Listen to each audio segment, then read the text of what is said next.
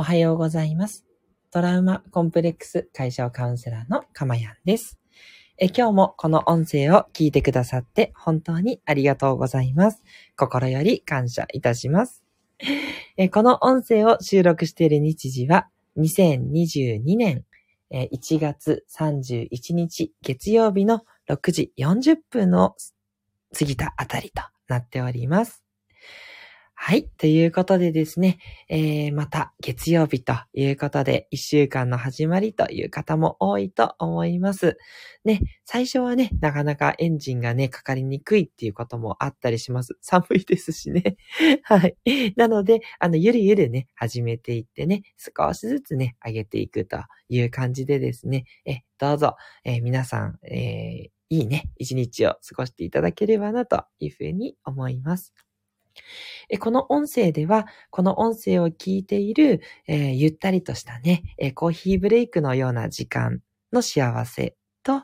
えー、この話している内容でですね、えー、未来にあなたに少しでもこう幸せになれるような、えー、そんなヒントをお届けできればなという、そういう幸せのふたつを目指して、えー、放送しております。短い時間ですので、どうぞよろしかったら最後までお聞きください。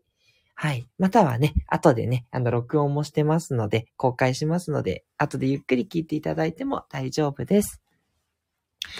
はい。えー、ここまでですね、えー、共同体感覚というお話をずっと続けてきてまして、で、今日はそのよんかいめということになります。えー、もし前の放送を聞いてない方はですね、えー、前のさんかいの放送を聞いてからの方がいいかもしれません。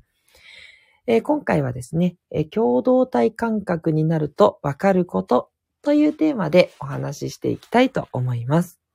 えー、共同体感覚、えー、これはアドラー心理学のアドラーさんが提唱している、えー、感覚なんですが、えっと、まあ、宇宙ね、全体、もう、あの、あらゆる、ありとね、あらゆるものがすべてつながっていて、まあ、そこに自分は貢献をしていく。ね、そういう感覚が共同体感覚というふうに言っておられます。で、この共同体感覚こそが、えー、究極の幸せじゃないかなと思っていて、まあ、なかなかね、この境地に至るというのは難しいんですけど、でもね、そこを目指していく。その割合を一日の中で少しでも増やしていく。っていうことがきっと人生のミッションなんだろうなというふうに思っております。で、最近は、その私も、その共同体感覚でいるっていうことが、まあ、少しずつ心地よくなってきていて、まあ、前から、あの、そういうことは、こう、やってきてはいるもののですね、こうどこかで、こう、やっぱり、こう、エゴでね、こう自分のやりたいこともやっぱりやらないとなっていうふうに思っていたっていうのもあるんですけど、ただ、やっぱり、結局私が今になって思うというのは、この共同体感覚でやっぱりいるということ、もうとにかくありとあらゆるものに対して貢献をしていく。まあ、これのなんかこう喜びというか、そこのこう慈愛に満ちたような気持ちっていうのが、こうとにかくね、心が穏やかになって、なんかこうまるでえ茶室でお茶を飲んでるかのようなね、そういう心地よさがあるんですよ。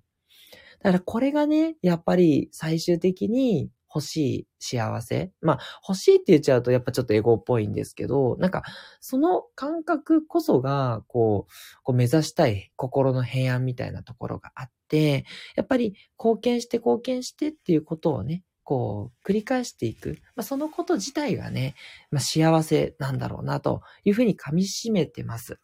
ただね、一方で、そればっかりで人間幸せになれるんだったらもう超簡単な話で、ね、誰でもみんな幸せなわけで、やっぱりね、エゴの、なんだろうな、欲求ってのは出てきちゃうので、それはそれで、こう自分が楽しいこととか、自分が、えー、もう心から満たされるようなことをするというのも、バランスとしては必要だな、とも思っています。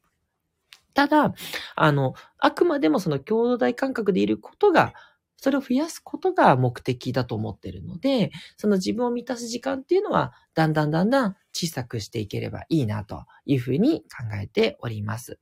このあたりはね、ちょっとやっぱり議論が分かれるとこだと思うので、あの、ご自身がこれが一番えバランスがいいと思う範囲で全然よろしいんだと思います。自分を満たすということと、ね、社会、ね、世界全体に貢献していくことのバランス。そこをね、あの、意識していただくだけでね、全然変わってくるんじゃないかなって思っています。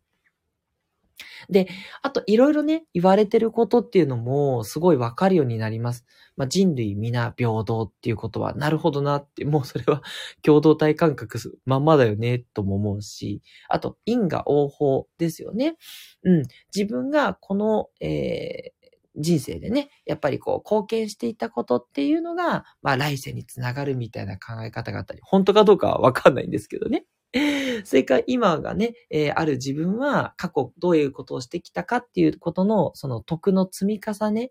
によって今生きてるということ。うん。まあ、これがね、えー、本当かどうかもわかんないんですけど、まあ、共同体感覚から言えばそうなのかもなって思わなくもない。で、それよりも何よりも、その今の現実ですよね。現実で周りに対してプラスの影響をしたら、回り回ってね、まあ時間がかかったり、別の人からかもしれないけど、回り回ってそのプラスの影響がまた自分に返ってくるっていうところですよね。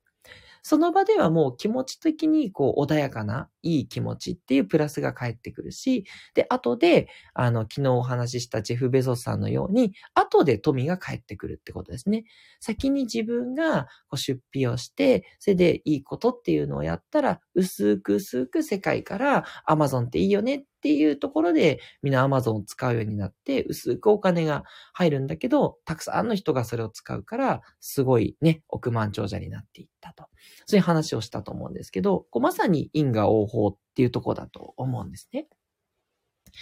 それからよく言われるウィンウィンであるべきっていうところがあると思うんですけどね。自分も相手も満たすようなところをなんとか考える。ね。まあ、これもう難しいんですけど、あのね、仕事やってるとよくわかると思うんですけど、どうしてもね、ウィンルーズ、ルーズウィンになりがちなんですが、なんとかウィンウィンを探るっていうことが、やっぱり共同体感覚から言っても、えー、そうすべきことということですよね。で、あと、それにさらに発展させて、えっと、三方よし、三方よしっていう言葉をね、え聞いたことある方もいると思います。売り手よし、買い手よし、世間よしっていう言葉ですよね。こう、まさにね、この最後の世間と言ったところが共同体なので、その仕事をしてるお互いだけじゃなくて、その仕事自体が本当に世間の役に立っているのか、それを考えましょうっていう、昔のね、近江商人の言葉なんですけど、ね、これをね、実践されている方も多いですよね、ビジネスをされていて。こうまさに共同体感覚から言って正しいことというふうに、えー、思うわけですね。で、そして今流行りの エスディージーズ ですよね。はい。あの、サスティバ、サステナブルなね、えっと、地球環境をね、維持するっていうこと、その、えー、ビジネスでもやっていくべきだっていうことでね。はい。温暖化を止めるとかね、資源をね、あの、なるべく節約しながら使うとかね、いろんな、あの、指標がありますけれども、もう本当にこれはね、宇宙全体をね、守っていくっていうことで目指すべきっていう、これも正しい方向性だなっていうのがわかるわけですね。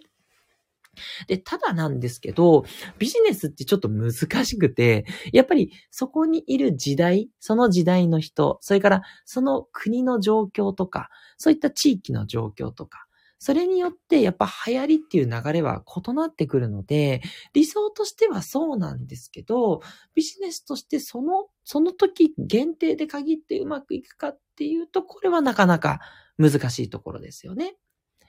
だから自動車の販売を見ていても、そのガソリン車はどう見てもね、エスディージーズ からいくと離れてるから、じゃあやっぱり水素とか、そういう太陽エネルギーがいいよね。っていうことになりますけど、でもね、すごい作るのにお金かかって、その作るのでまたこう、いろんな資源使っちゃうよねとか、そういうこともあるから、まあ、トヨタさんもね、いろんなことを考えて、どういう車がいいかって思ってるし、そう、正しいのは地球環境に優しいものだけど、でもそれが今のね、この、えー、時代に合ってるかどうかっていったところはまたちょっと変わってくるので、まあ、そこは要注意ということなのかなと思ったりもします。それはね、まあ、人間全体がね、まだまだ成長途中ということなので、その成長途中に合わせたビジネスっていうのは、まあ、あんまりいい言い方じゃないかもしれないけど、あると思うので、決してね、共同体感覚に従ったことがビジネスとしてうまくいくとも限らないかなと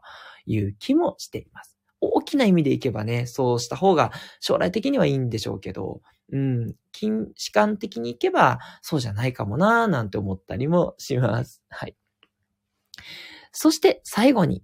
自分の好きなこととか強みのあることをやろうなんて言われると思うんですけど、これは本当にそうだなと思っていて、まさに自分を貢献させる、世界に貢献させようとしたときに、たくさん世間に貢献ができることっていうのが自分が好きであって強みのあることですよね。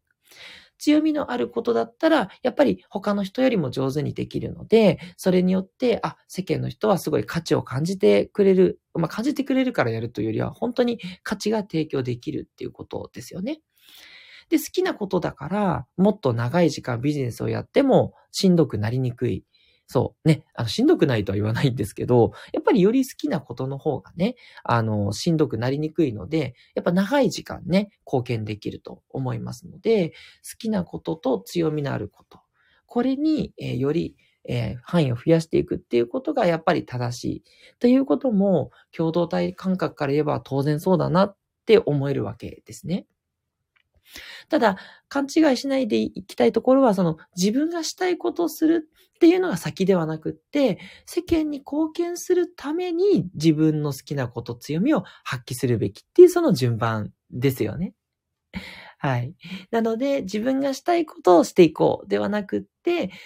世間にたくさん貢献するために自分の好きなこと、強みのあることにシフトしていくべきだっていうふうに考えるべきじゃないかなと。いうふうに思います。はい。ということで、いかがでしたでしょうか？え今回もね、共同体感覚になるとわかることということで、いろんな観点からお話をしてみました。共同体感覚がやっぱり羅針盤かなと思っていて、その共同体感覚といったところを目指すためにどうあるべきかって考えていけば、まず間違いはないな。っていうこと。で、ただし、あの、今直近のビジネスで考える。あと、直近のね、その家庭環境とかね、そういう短いスパンでいくと、必ずしもね、それがこう、いい風な結果を生むかっていうと、そこはちょっと難しいところがあって、うん、そこだけちょっとね、注意していただいて、全体的な、えー、自分の人生の方針としては OK なんですけど、近視眼的にはそうじゃないこともあるかもねっていったところが私の気づきとなっております。はい。ということでね、今回の放送良かったなと思う方は、ぜひいいねをしていただけると大変嬉しいです。え今日も最後まで音声を聞いてくださって本当にありがとうございました。どうぞ今日も良い一日をお過ごしください。トラウマ・コンプレックス解消カウンセラーのかまやんでした。